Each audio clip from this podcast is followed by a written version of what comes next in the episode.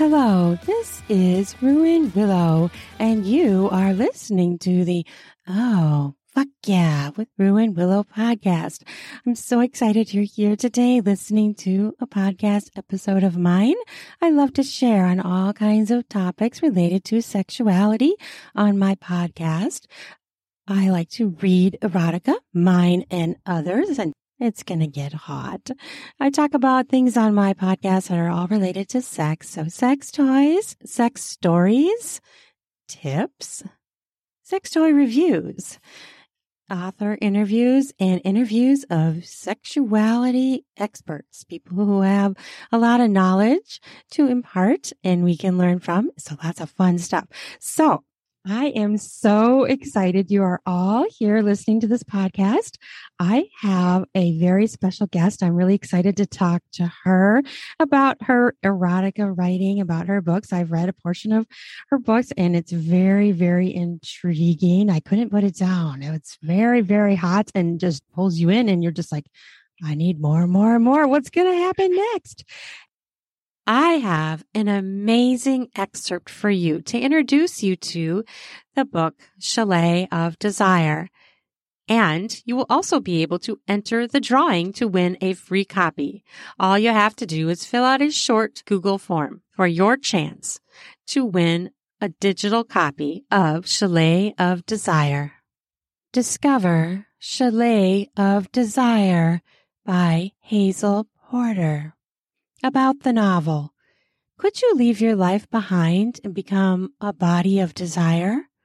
In the near future, reality shows offer a wide selection of themes, amazing opportunities and experiences. Chalet of Desire is a bondage show where the participants challenge themselves and each other daily as they explore kinks and all the intensity that the body has to offer. The advanced technology of the day ensures that they stay anonymous, which in turn adds to the mind trip. Alex has been an avid fan of the show. After a fruitless job hunt, he applies on a whim. But is he cut out to embrace anonymity, yet let the audience witness his most vulnerable side? Can he embrace being an object of lust? Can he submit to and dominate people he will never know, delving into the bottomless depths of arousal, pain, and pleasure? The story so far. Alex has arrived for his interview for the reality bondage show Chalet of Desire taking public transport through London wearing a suit and contact lenses that make his body invisible to himself and disguises his identity from looks to his voice to those around him. Might have gotten him horny, but arriving at the undisclosed location and putting on the bondage gear he has selected has brought home what he is about to do. A sudden tug on the flogger nearly unbalances me. My, my, what have we here? A deep male voice says close to my ear. I didn't hear him enter, but then thinking back to the interviews I've watched, chances are my interviewers were already in the room, maybe even right next to me as I came to a stop and knelt down. He definitely knows how to ensure everything stays in place. A female voice comments dryly as I feel a tug on the dummy gag. Good thing we can remove a few things, or there would be little talking. I allow myself to squirm knowing it engages the audience. The little jerks from my cock are just as real as my surprised squeal when two fingers pinch my nose closed. Oh, he's definitely enjoying this. The man continues. And we don't need to ask him about it. His body is doing all the talking. The collar leaves me barely any wiggle room, making me oscillate back and forth as I try to dislodge her fingers and get some air. Oh, all right then. I can almost imagine her pout. We want to get some answers out of you, so let's not make you faint. She lets go, which I comment by moaning twice as means of a thank you. But she must have dropped her hand as a sharp pain from my nipples tells me she has caught the chain. But you give me so many options to play with you, she purrs. How about we play first and talk later? That is a little unusual. I ponder as I feel the man's hands on my shoulders. He carefully guides me forward until my forehead is resting on the padded floor as my mind races to the interviews I've watched. Normally, there is a short interaction of dominance, but then there is a chat. Even if the candidate was gagged or similar, this would be removed for the interview and then re-added later. My, you are inventive. I can feel him running his hands over my butt. His fingers find the tube of the sleeve's pump and tug on it gently. Can you feel that? I offer a soft moan and rock back a little towards his exploring hand. Not so fast. He laughs. Let's allow our audience to enjoy your inventiveness with us. At the corner of my mind, I register his approval and encouragement to keep it up. As he pulls the hand pump out of the hollow plug, I recall how candidates who go with the flow are chosen. He pulls the flogger slowly out of me, causing my back to arch. But another jolt of pain runs through my nipples. She is holding on to the chain. I moan into my gag, quickly pushing my chest towards the floor. You really have done an expert job. Unless you can get off from nipple torture, we could keep you on edge for quite a while. She gives them another tug as she continues. You have ensured we cannot reach your prostate for now, and it would be a little too easy to give your cock attention. He'll erupt before we have a chance to really get going, the man says. I moan my agreement. Good thing you like the long torment, she says, as if picking up on some comment I made. Her nails rasp over my legs. It's as if the bodysuit has melted away. I could swear she is dragging her nails over my naked skin. Meanwhile, he is pumping the sheathed flogger in and out of the hollow plug. Each time it pushes past the end of the hollow plug, a shiver runs through my spine. She cups my chin and applies a metal object to the collar, which allows her to rearrange my wrist cuffs to the sides of my head. Then she helps me raise my shoulder, resting my torso on my elbows. Once her hands disappear, my wrists are once again immovably held in place. That's better. Let's show them some more of your face. She removes the bonnet and sets about removing the blindfold. Soon I am staring down at the padded mat, which I know has a camera set into it. Before I can form the thought of engaging and giving the audience some reaction, the man has pushed a flogger back into my butt, and I moan and shiver in response. He twists and turns flogger, and my eyes plead with the camera as if that will speed up the process and get my cock involved. Oh, this is delicious. So, shall we begin your interview then?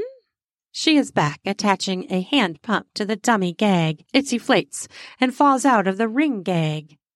Oh, you are thorough. I watch strands of saliva find the mat beneath me. The audience will be getting a full view into my mouth. My tongue snakes out to wet my dry lips. Here we go. She unbuckles the ring gag and helps me remove it.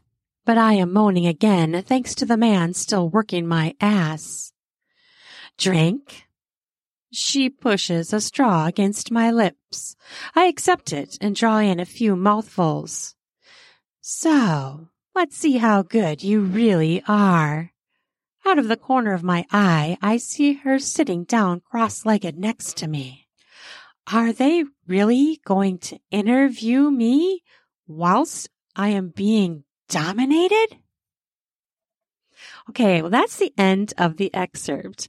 I hope you enjoyed that. This book is very intriguing, very interesting, and very intense. I hope you pick it up and I hope you sign up for your chance to win a copy of Chalet of Desire by Hazel Porter. We have a Google form that you can fill out and you'll be able to receive the book digitally for free. The winner will win a free copy. So please find the link down in the podcast notes and you will be able to sign up to receive a copy of the book.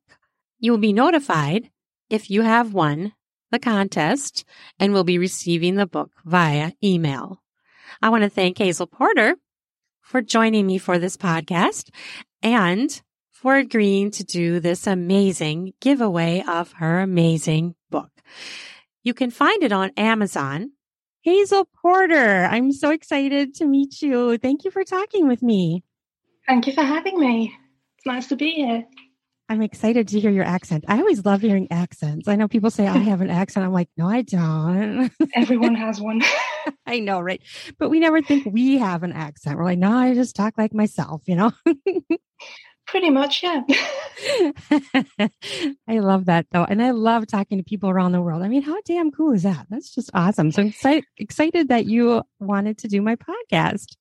Yeah, it's always beautiful also to branch out and get to know people, hear other yeah. people talk. Absolutely. Well, I have a question that I like to use as my icebreaker question. Okay. What is your favorite sexual position and I won't be mad if you tell me why.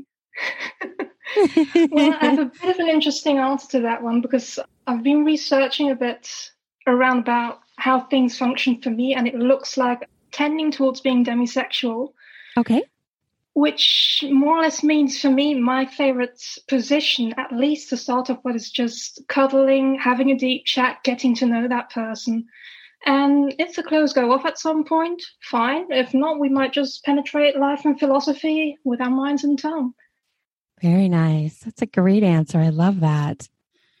Very, very awesome. Well, I would like to introduce your writing to everybody. They've obviously heard the excerpt. And so you have Chalet of Desire out, and that yes. is a BDSM topic. You have Bound for Bliss, do you have any yes. other things out there that you would like to mention? At the moment, those are the two ones within Erotica BDSM. I have written a bit in other areas, but that's under my real name, not on the Hazel. Right. But for BDSM at the moment, those are the two big ones that I've okay. been writing. And I saw on your Twitter that you're writing a sequel, right? Yes, it looks like I am. Those characters just didn't let me go. I love that. I love that. You're like seized, right? yeah. Just when you start thinking about the next one, that character said, you know, we could still do this and we could still go there. And oh, by the way, it's suddenly you're writing the next book. So, okay, you've got me. I love that. So, for your books are on Amazon. Are they anywhere else? At the moment, only Amazon, Kindle United, uh, okay. uh, Unlimited, sorry, not United, Kindle Unlimited. Right. Which is nice because then people can like read some pages, correct? Exactly. Yep. Perfect. Get a get a preview of that and decide if they want. I think it's more. about ten percent of the book or something you can read into. For yeah. anyone interested in Bound for Bliss, I've just released now the full series as one book. With other words, you could actually read at least the first part, if not even one and a half parts, in the full book release oh, that just came out. Very nice. That's awesome. And that's on Amazon. Yes, exactly. on Amazon. Okay, and then on Twitter you are at has underscore port underscore port. Right. Okay. So yep. And then you have a website, Hazel Porter at WordPress.com. Is that right? Exactly. Just a small awesome. place where I also have the li- uh, link to the books. Sure, sure. And I will add all those links down in the podcast notes, including links to the books so that people can just like click right on through and get to them. Beautiful. Thank you. So, how did you decide to write erotica? Like, what was your trigger that was like, hey, I want to write about this? Uh, more or less, the characters just choosing me and not letting go. Mm-hmm. I don't know if you know that feeling, but you're just browsing through ideas and suddenly one of those ideas strikes you and just doesn't let go and say, come on, you need to write me. This is what will happen here. This is what will happen here. And so I just have to get it on paper to get them out of my head. Right. Yeah. Pretty much what happens with me. I love that. That's really cool. It's like they have a life of their own. You know what I mean? They do. And even at three o'clock at night, they're having at it. I love that. That's awesome.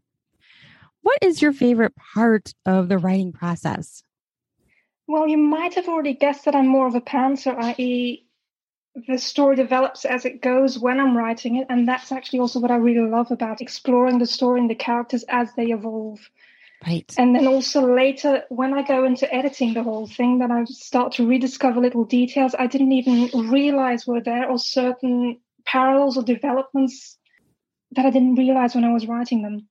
So when you go back, you suddenly say, oh, I've been foreshadowing this 10, 10 chapters beforehand. You didn't even know about it. That's really fun to find that out.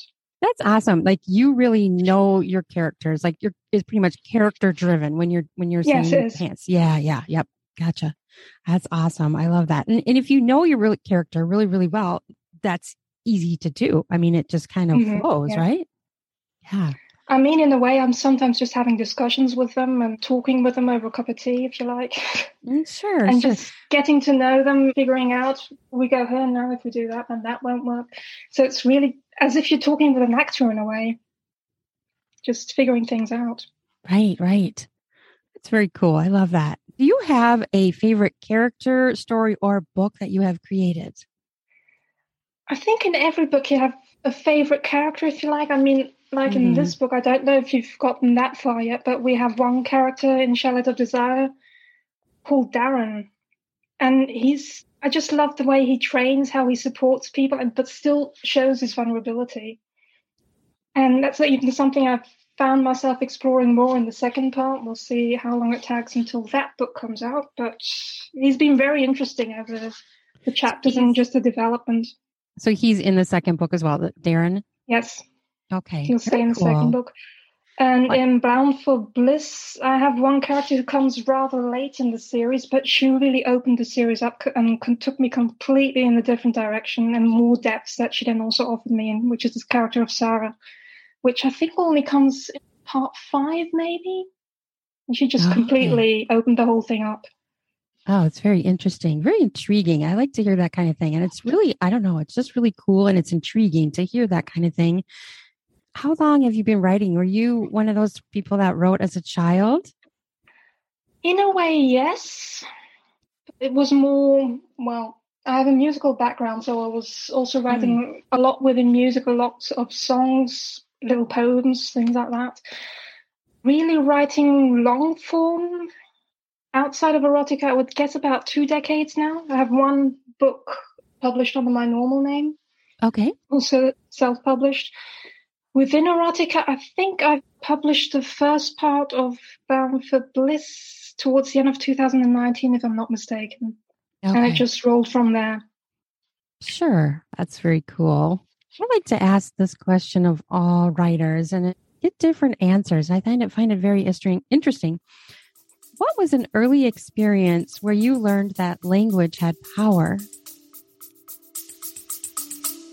We'll be back after a quick break. This episode is brought to you by the Spring Cleaning Champions, Manscaped. This season, make sure the man in your life grooms his carpets and his drapes with the leaders in below the waist grooming. Have him clear out that winter bush with Manscaped's Lawnmower 5.0 and watch his confidence bloom like the springtime flowers. Embrace the season and have him join the 10 million men worldwide who trust Manscaped with our special offer. Go to manscaped.com and use code RUIN. You have to use my new code RUIN, R U A N, for the 20% off and free shipping. Have you ever been doing some oral pleasure and got some hairs in your mouth or your teeth? Well, Manscaped can help with that. Try being clean shaven or spring cleaning after he uses Manscaped you can say, hmm, let's get some busy with some spring fever in the bedroom.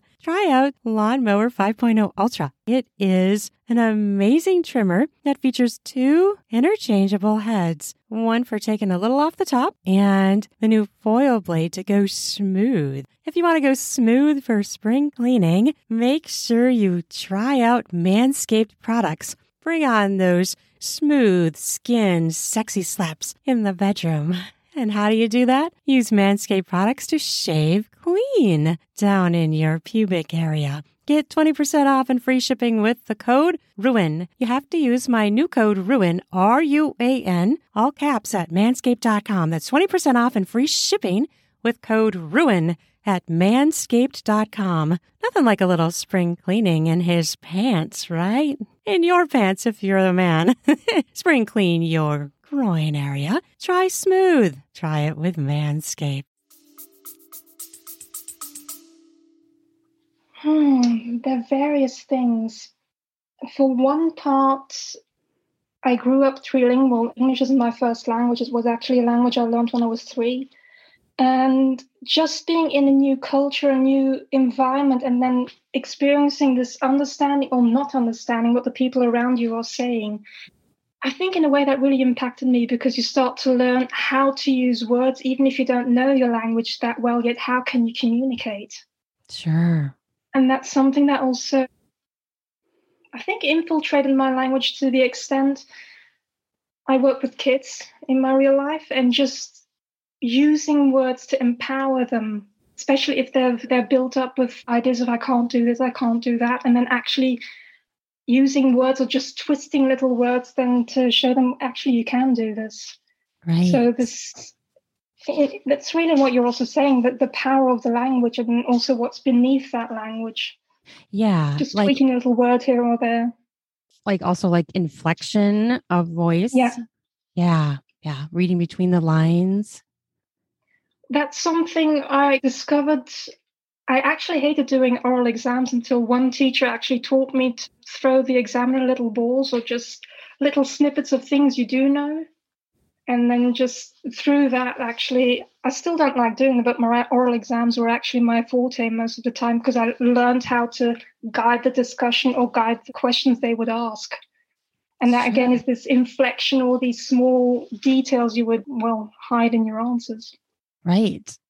Right. I mean, and you know, you always hear that too. Like someone sends you a text or an email, there's no inflection. So you can take No. it completely the wrong way. And that happens quite a bit, yes. It does. It does. Then you have to like, you have to take so many words to explain, Mhm. I meant blah, blah, blah. But if you had said it, or 10 emoticons after it to ensure they know it's a joke or whatever. Yeah, yeah, exactly. It's so interesting, isn't it? I find that very fascinating. Do you do any sort of research for your writing? Because yeah, I know you go right on on BDSM or any kind of Hmm. research for any of your writing. Well, I certainly haven't done all I write about. So a lot of things is just getting deeper into details or even certain kinks, fetishes I write about, Mm-hmm. fact checking things, or even if I've done a little of something, also just going to other people's experiences. So reading about reading blogs, reading in forums, because I know I'm not the only one, and even if I have experiences, it won't be the only way you can experience something. And my characters shouldn't just be carbon copies of myself either. Oh yeah, So getting that full picture of how other people react to whatever it is I'm looking into, researching, or what my characters just told me about two minutes ago, and say, "Oh, really? I don't know anything about that. Do you really want to do that?" and then we'll get out there, research, have a chat, maybe do it, maybe say, "Okay, we'll leave that for another half a year." right, right, right. I think it's great also to yeah to talk to people like the, you know they're kind of like a consultant for you. And I know Mhm. they always say write what you know, but we can't do that. Like you said, it's not going to be. It's not a memoir. It's not carbon copy of you. Not and in the end, you could only write maybe one or two books because at some point, that's all you have.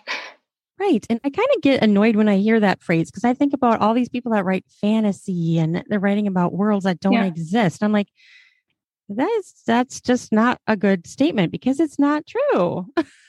And if that were true, I would only be allowed to write about music and a couple of other things, but it's just in a way, writing is also a way just to branch out and to explore.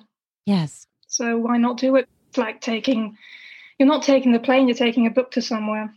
Right. If you want to put it like that. Yeah, I yeah, somebody told me recently that they're oh, what did they say?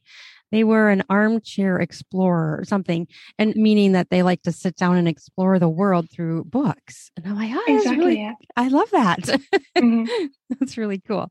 Yeah, I mean, and if and if we did that, we wouldn't have all this imagination out there. We wouldn't have all these amazing books that we never. We wouldn't have things like Harry Potter. I mean, come on. Exactly. I was already thinking in that direction. If you're only allowed to write about what you know, bit hard when you're talking about magic. Yeah, that's way too limited, and I think we just need to get rid of that statement. I see that Mm. in a lot of advice, and I'm just like, eh, no. I mean, in the end, as you're the writer, there'll always be something in there that you know about, but it can't be Yes. 100% of it. Exactly. Yeah. I, I think every, especially every female character for me that I write, there's a part of me in there. And, but then you also get the other side of things where people think that you've done everything you've written about and they think it's almost like a memoir. Does that happen to you I too? mean, exactly. And even so, if you now think about Chalet of Desire, I'm, I'm writing from a man's perspective here. yes. How can I know how he feels? Let's be honest. Right. And I was actually, when that idea first struck me, I was really thinking, so really, me talk writing from a man's perspective? Uh, am completely bonkers now? And somehow it still worked. That's and I actually awesome. learned a lot through the process as well. Yeah, that's really cool. I mean, you can ask, you can find a man and ask questions too, you know? Exactly, yes. Yeah, I've never done that. I always have written as first person. When I've done first person, it's been a woman. So yeah, I was going to ask you about that, of how that is and how that worked for you. And did you find it? Yeah, you, you learned from it. Did you feel like you had more questions than you thought you were going to when you first started? I think in the end, I had less questions than I expected to have in the beginning Mm-hmm. because just exploring things and in the end, I won't say we're carbon copies, but emotions are emotions. Okay, everyone Mhm. reacts differently to the, an emotion, but then if I write in a woman's perspective, not every woman will react as I do. That's so true. So many things actually unravel themselves in the process of writing, and then talking to a couple of guys, reading blogs, reading forums, and just getting into the, getting into their world, if you like, and yeah. exploring. Does this work? No, doesn't work. Well, maybe we we might not put a big focus on this aspect, but we could go into another aspect, and then suddenly it starts to balance each other out and discover things you didn't even think you would go towards. Yeah, I can totally appreciate that answer. That's very interesting. And you know, basically, we're all human. So, yes, it may be a different perspective, but we still have pretty similar emotions. Mhm, exactly. What would you call your definition of success as a writer and or author? Oh, that's one of those tricky questions, isn't it? It is. There's so many levels to that. I know. yeah. I mean, for me, my main success is actually how I respond to it because I always see myself as the first reader. Mm. And I know that sounds a bit egoistic because, hey, she should be the writer, she should be writing for her audience. But I know that if I write really write for myself, when I get turned on or if I'm touched, I'm the first reader, so the chances are high my readers will also feel more. I've cried, I've come, and I hear similar stories and also from readers who talk to me. So, in a way, I'm the sounding board. And so, my first stop is actually in success is is this what I'm writing actually working for me?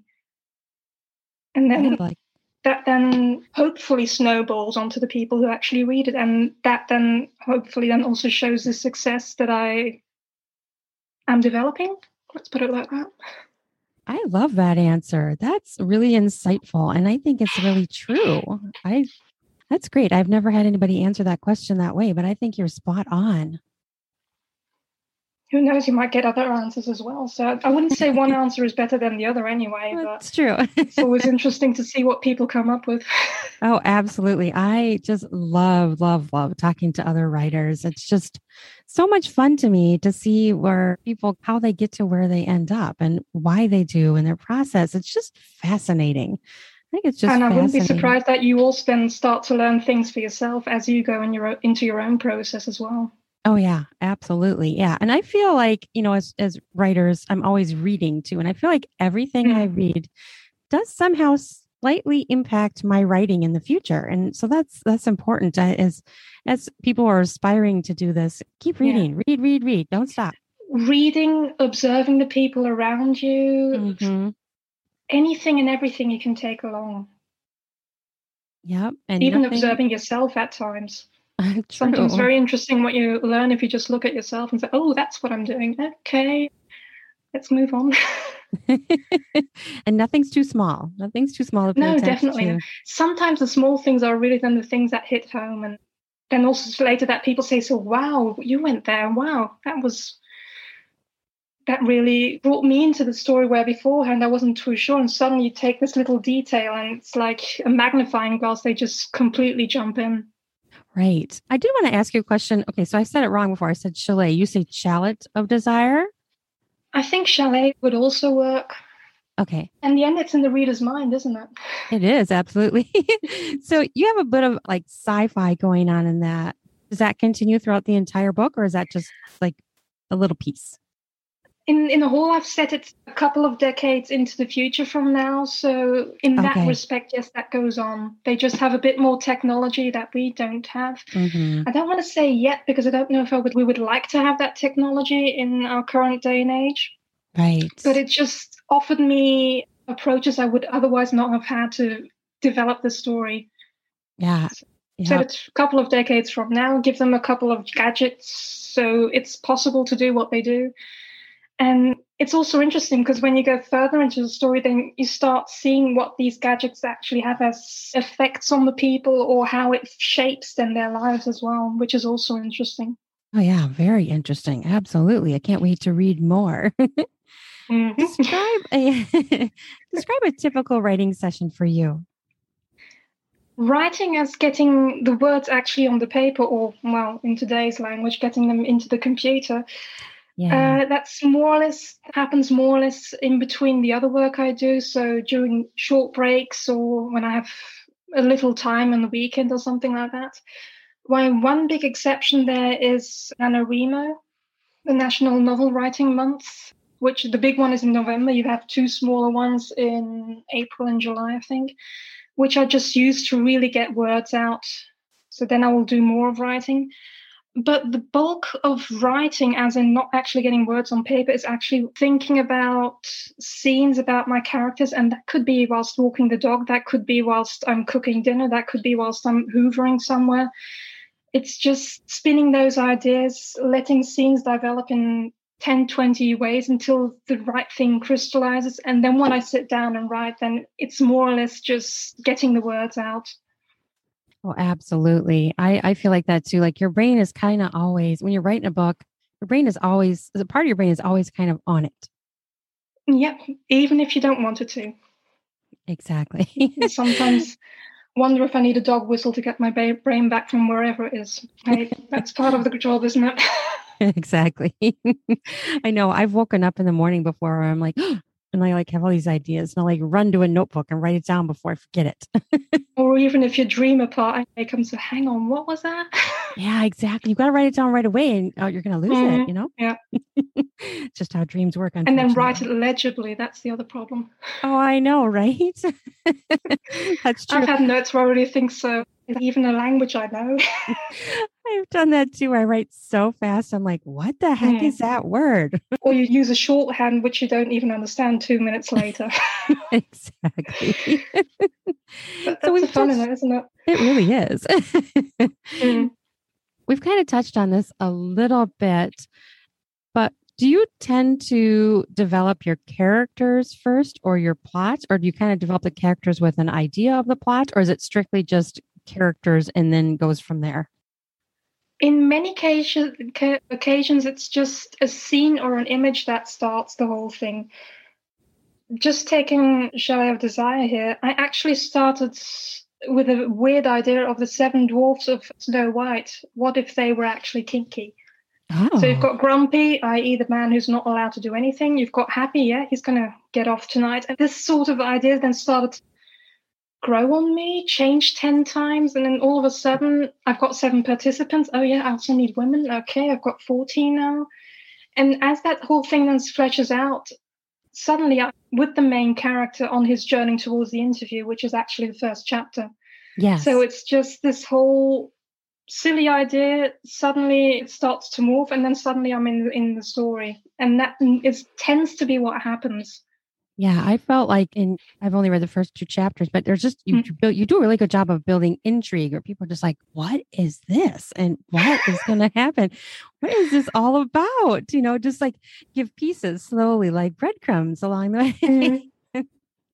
I think that's also something I like in other people's writing that they don't start off with two pages of just well, the rolling hills here and a window there, and it take me right into the action, and then bit by yeah. bit tell me where the hills, where the window is. That's for me much more intriguing, if you like. Right. And not that you're not going to have backstory, but it's more embedded in the exactly. story than just like a big chunk right at the beginning.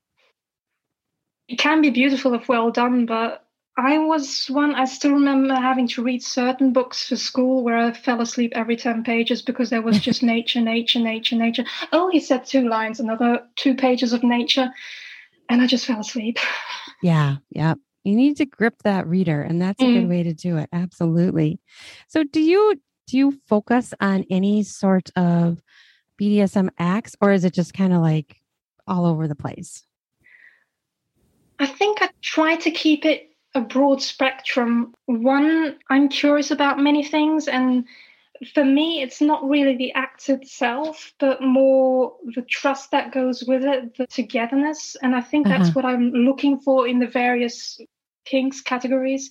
And also, I know I said before that I'm mostly writing for myself, but if I take one step further and I, I think about the readers, if I would only focus on one thing, either I'm done after 20 pages, because how many times can you write about the same kink, the same yeah. fetish? And also, I think you would also lose many readers within a couple of pages if they're just not interested into it. And if they just feel yeah. well it's only one scene let's just explore it together. Oh now they're doing something different. Right. And even in chalet there is one place where actually main character alex also says well i'm not interested in this i'm going somewhere else. And i think that's also what i do. Yeah. If something doesn't grab me i'll go to something else and just explore this a bit. It's not that i'm saying this isn't good. It's mm-hmm. just it's not my kink or it's not something I want to follow this deep into it. So sure. I'd rather stay on the surface and explore the various options out there. Yeah. And I think that we as people are more complex like that too. We don't just have yeah. one, you know, I mean, that would be silly. And I can't even imagine that. would be pretty boring after a while. It would. It would really limit you too, you know, because I see a lot of people who write, they might write on just a specific theme but that mm-hmm. doesn't mean they're not going to pull in other things into that, uh, you know, that can be underlying above that main topic. Yeah. Makes it more real. But people are more complex than just one or two things. We have many, many, many layers. Definitely. And the beautiful thing is also when you move on to something else and learn more there, and then maybe move on to three other things, when you come back to the first thing, you've actually learned so much that this first element, this first kink, whatever it is, also grows on you again. So you yeah. get sort of kind of spiraling motion because of that. Yeah, oh absolutely. Absolutely. I uh, it's just very interesting to explore all of that and things you've never done that you may be curious about. Not that you end up having to do that, but I think it's I'm glad I'm not doing everything that my characters are doing. I'll say that. oh, I know. I know. Certain things I could not handle. That I do know. For me the same. Yeah. I mean, Alex, the main character, he goes into some things where I think, so whoa, there. Okay, if you're going there, you're going alone because mm-hmm. I'm not mm-hmm. following. exactly. I can totally understand that statement.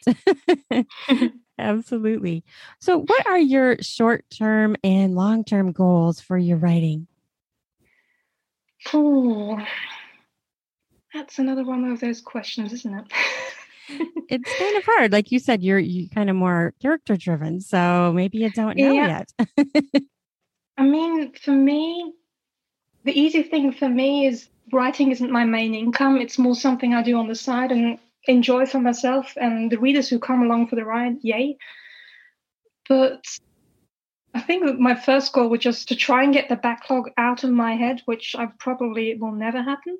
As much as I can try, there's always a new idea popping up in the back of my mind. I get it. But it's just growing as a writer and hopefully the readers will grow with me.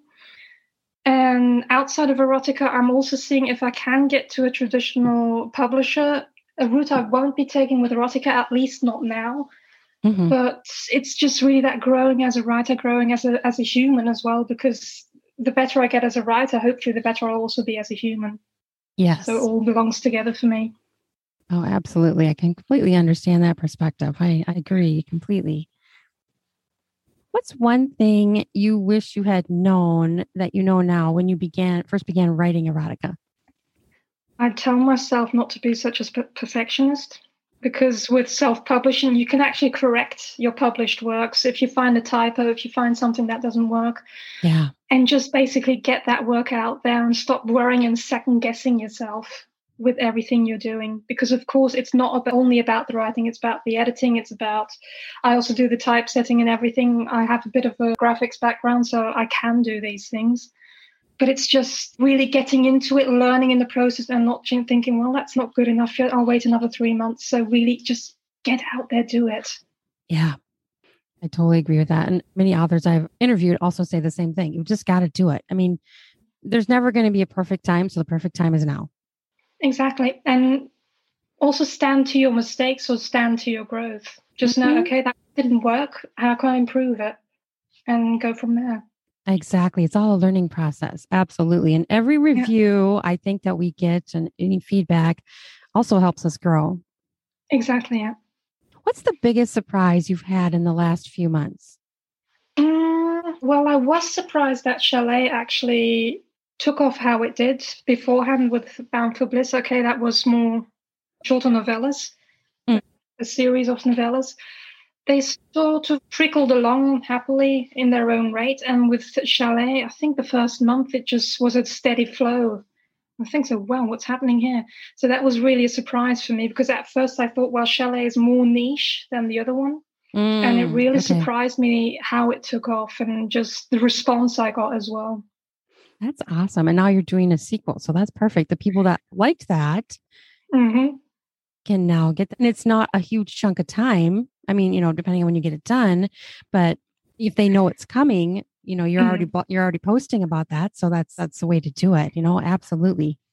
I'm not putting any dates on it yet because as I also write on the side, I can't yet say if it's one month, two months, four months but it's just a steady trickle of working on it and when it's ready it will be ready. Exactly and they know it's coming so mm-hmm, yeah. that's the biggest part is that they know that because i know a lot of people will like put when they publish a book book one so that you know right off the bat people know mm-hmm. oh there's going to be more of this.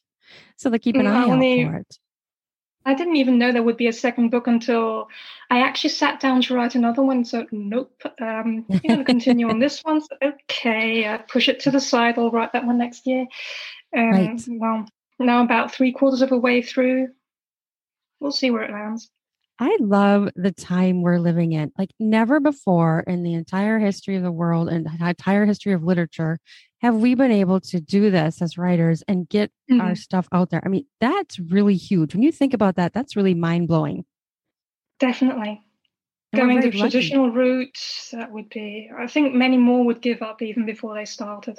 Yeah. Yeah. I mean, the, the benefits that is they pay for, you know, a lot of it and they help publicize Definitely, it. Yes. yes. But, but you also lose. And mm-hmm, for me, it's also what I also said before I'm allowed to make mistakes because I'm mm-hmm. still correcting them as I go. If it's traditionally published, that mistake is out there. Yeah. 10 years, 20 years, however, long the book li- lives, it's actually out there. Yep, that's true. Absolutely. And also, you may not have as much of a say in the final product. That too, yes.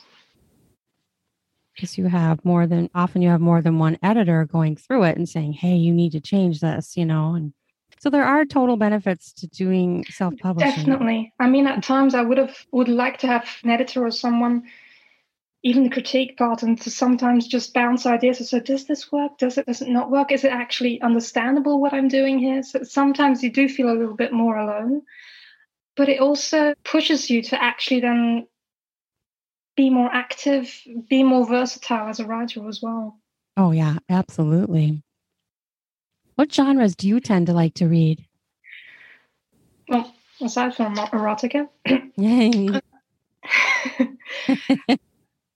Quite a bit of a historical fiction. I just love to dive into previous times, and it doesn't necessarily have to be then word perfect the history of that time, but just get into the mindset of the people of that time. So, mm. how were peasants within the Middle Ages, things like that. On the other side, fantasy, science fiction. You spoke of Harry Potter, which I was very strongly into for quite a few years. Still am in a way. The books are behind me. Right. In the end, it's really anything that I can get my teeth into and that really can get me thinking as well. So that's also why within my erotica, I really dive into the characters and, intri- and the intricate plots.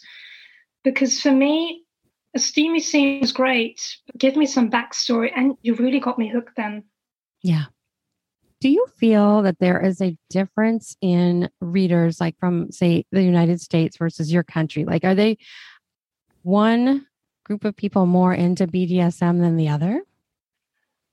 Um, with Bound for Bliss, I actually translated those books also because I'm in a country that doesn't speak English. And it okay. was interesting to see that there was, in many periods, a bigger surge of readers coming from here than actually from the English speaking mm. countries. However, if I would actually be face to face with the people, I've got the feeling that the English would be more open to what I'm writing about. So it's hard to say, really. Yeah, that's been my experience too, that they're more open to that or they're just more into it. It's more of a thing there than it happens to be in my country. Although there are people that yeah. Definitely are into it in my country. I think it's more closeted here in a way. It's behind behind the yeah. doors. Don't look what I'm reading. Right. Being open open about it, actually talking about it, that's more, I think, in English culture. I might be wrong, but I think you're right. I'm catching it. Yeah, that's been my experience too. Yeah.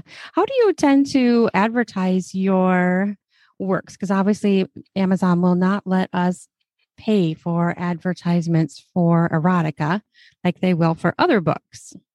Yeah, sadly. Uh, yeah. Uh, at the moment, I mainly work through social media. So mainly Twitter for me and mm. word of mouth.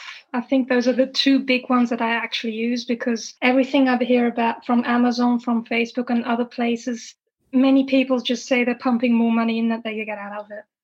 I'm trying to go more the word of mouth route and then within social media. And what? for now, it's working. Oh, yeah. One thing I like to mention to people is there's something called BookSirens where mm-hmm. you can put your book on there and will they will especially when your book is new. They really like new books. I mean, they'll, they'll do any books, but they'll put it in their database and they have a whole list of book bloggers and then they can choose to read your book. So you put, you give your book to them for free and mm-hmm. they can download it. And it's the one I have right now is only $2. So anytime anybody, they share the link with to my book, I pay $2 for it. But if I share the link, I don't pay anything. So mm-hmm. that might be That's something you, way. Yeah. So you might want to look into BookSirens. I really like BookSirens. I yeah, have a look. Yeah, and they they do take erotica, so that is the nice part about them. They they don't shun erotica. Yes. Mm-hmm, I know, right? I tried to sneak an ad through in, in Amazon. nope, they catch it. I think they would. Yeah, they do. I know. I just always bugs me. Like, okay, people that have like, you know, things about murder and stuff, and we're writing about sex and we can't advertise, but they can advertise about murder. Yeah. Doesn't make any sense at all. but you see it on, well in all the areas really. As soon as the yeah. word sex comes up, mm-hmm. Good luck. Exactly. And I don't I don't get why that is. That's a natural thing and murder's not. yeah. So, do you have any authors that you admire that you'd like to mention? Oh, that's always a tricky one. It is. Uh, it's hard to uh, decide. I have a hard time answering this one myself. Uh, I think one where I've enjoyed quite a few, few of their pieces. They do more shorts, as far as I know, is Rose Caraway. Okay. Emmanuel de, de Passant as well. E.M. Scarlett, she's on Literotica Oh, yes. As well. hmm Oh, yeah, Has I know her. some very good things. Jade Awater as well. Okay. And it's not strictly an author, but the writer of Pleasure Torture. He Mm. also got some very good ideas for me that just then it's not that I actually use them, but they just they subliminally then go into I'd say, yeah, if you could do that, maybe. And then you start thinking along those ways as well. Sure. Always good to have your favorites. And they they tend to inspire, I think, to me, they inspire me a little bit more, No, maybe just because I read them more, but Well, in a way, you also just find those that also resonate, and then that then helps you to also expand your horizons, build a bit on how they approach things, and then, well, maybe I'll do that, or maybe you want to do it differently, but somehow just having read that, you find then a different way which you wouldn't have thought of before. that's so true. Yeah, it just kind of uh, brings our brain in different ways that maybe we wouldn't have otherwise gone Yeah, to. definitely. Yeah. Name one to three people who have influenced you the most with regards to your writing. One to three, that's going to be hard. I would more think of groups of people because I've already mentioned I grew up tri- trilingual, so Mhm. learning languages in my youth, and also developed mild dyslexia. And just those teachers who actually didn't harp on my mistakes but encouraged me to keep going, both Nice. language teachers as also non language teachers. That's worth so much oh, yeah. if they just forget that there was a mistake, maybe a small correction, but just go on, try again, keep going. That's been really, well, their weight in gold, if you like. Yes. On the other hand, many of my music teachers or just my musical training has also really taught me the endurance and honing a skill and just keep going and repeat and do it again. But also learning how to bring senses across and emotions across because music being a non verbal way of communicating. Mm. I think that also slipped into my writing in a way that even though you're using words, you're still using these subliminal emotional Yeah. triggers, if you like. Right. Can I ask what you play? I'm a flautist. Oh, nice. That's very cool. You know, I have, of all the writers I talk to, almost everybody ends up mentioning a teacher, which I think is just kudos to Mm. teachers. And how amazing is that, that they are influencing us? And it just shows also how much power a teacher has if used correctly. Yeah. Huge. Absolutely huge. And you know, hear people say, oh, my parents support me. But you know, it's always the teachers who have done something to inspire or Yeah. instill something in that person that's just a, a, a click or a switch or a trigger that gets them to want to write again in the future. And I think Mhm. that's just huge. And ta- um, your parents can also be teachers, and sometimes even a stranger on the street can be your teacher. But Mhm. it's, of course, those where you have a name and a face attached to them, they're the most likely you'll think back to. Oh, absolutely. That's so true. Absolutely. Those are the things that stick in your head. Definitely. so, what advice, and we've talked a little bit about advice, what other advice, if you have any, would you give to people who are considering starting writing erotica?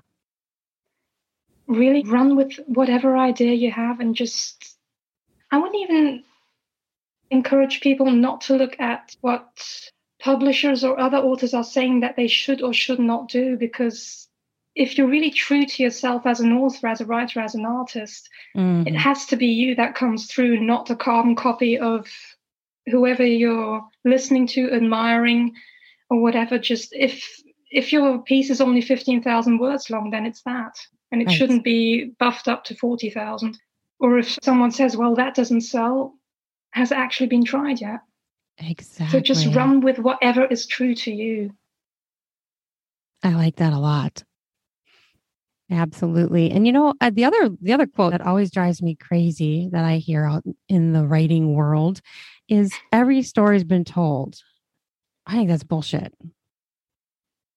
All um, the structure voice. might have been used but the but words all- you're using the experience you're using the emotions behind it were unique So, Right. unless you're quoting full pages of another story, it will be different.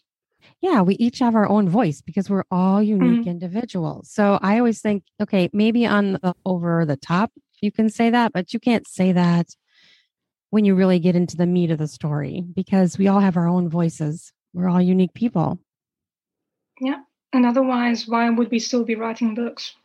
Right. And why would people be buying them? And they wouldn't be. They'd be Yeah. like, I already heard that before. I don't want to hear that again. It, it just, that's not, Mhm. that's not how it works. Definitely. not. And even if you look at the films and all their remakes now, they're still being remade and the people are still watching them, even if they know that story from 20 years ago. Isn't that the truth? Because it's a different slant, it's a different character, it's a different person, a different inflection. The director has a slightly different take, or maybe focuses. Or they have more- they have tools now they couldn't use 20 years ago, so they could can Mhm. actually go into details or angles that weren't possible before. So true. And maybe we could even say that within the writing world, because now that we have, I don't know, mobile phones, which we didn't have 20 years ago, a Cinderella story can be completely different just with a cell phone in our hands. Right. And we have the huge ability to research now with the internet that years ago That people too, did yes. not have. Right. Yeah. And censorship because you're only going to get what's in libraries. Now we can get whatever, you know, the range is just unlimited with the Mhm, yeah. internet. Yeah. So again, we're lucky living in this age as writers. That's all I got to say. Definitely, yes. well, in closing here, are there any other things you would like to add or goals you'd like to share or just anything else you'd like to say? The only thing I would like to say, and I think that's something you will also agree with, is whatever you read, leave reviews for the authors and also for the next readers. Yes. because I know you you you you close that book. It says, "Well, that's done." You might be even still drifting in the after effects of what you've read, but help the next reader, or even help the author find their books or find how they can improve their work. And it might even be just five words. Yes. Absolutely. And you want it to be honest. Like, of course, we're going to get hmm. trolls out there who just want to say nasty stuff, but For me, it's also when I leave a review, I might talk about things that I didn't like, but I try to formulate it in a way, for one, that someone who might actually like those aspects that can say, oh, well, she didn't like it, but that's something I really love. Hey, that's a plus for them. And if the author's reading, who knows, maybe it might give them a new idea. oh, So absolutely. that honesty is worth a lot. It is. And respect. I mean, Yeah. you know, you're going to get people that are just going to say nasty things, unfortunately. And, but you just got to let their those right, go. of course. It is. and it's our job as the author then to grow a bit of a thicker skin and Yes. move on. exactly. But yes, they are so valuable in so many ways. If you Mhm. read, even if it's one sentence, yes, even if it's just a rating, do something Yeah. because, and it can take a, very short amount of time. You know, I mean, one sentence, how long does it take to type? It doesn't take long at all. Really well, if you're an author, it can take quite a long time. Yeah, that's true. We're a little bit more uh, hyper about that and sometimes you need half an hour for three words. I know, right?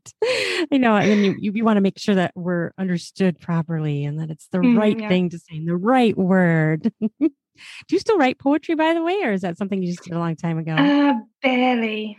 I think it was more of a child thing. Also, when I was still exploring how the language worked, I was writing in.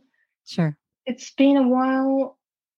Within one or two books, I have written kind of song lyrics once or twice, Mm, but not within erotica. sure. I'm not sure I would be cut out for that. Yeah, yeah. It's definitely a challenge. I'm writing poetry It is. itself as a challenge. Yeah. Well, I want to thank you so much for talking with me. I really enjoyed our talk and I can't wait to finish your book. And I will be leaving a review. Oh, thank you. it was really a pleasure also to talk with you. Thank you for really having me, definitely.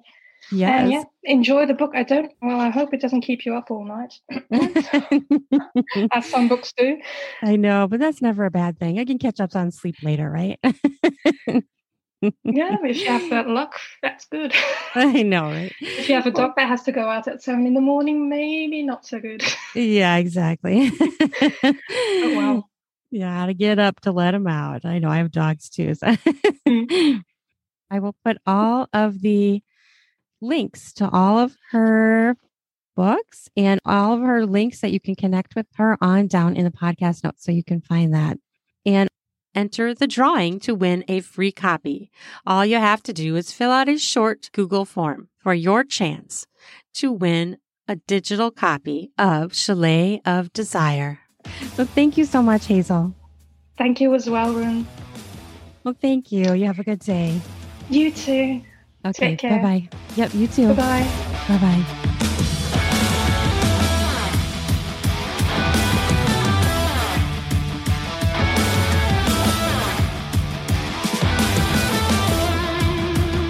Ready for some spring cleaning of your beard and groin hairs? Try out Manscaped products where you can get 20% off with my new code RUAN, R U A N, to get 20% off and free shipping. In order to get the discount, use the promo code RUAN, R U A N, to do that spring cleaning You get yourself ready for sexy times. Heat up your spring with a new shave, a new trim. Perhaps try going bare.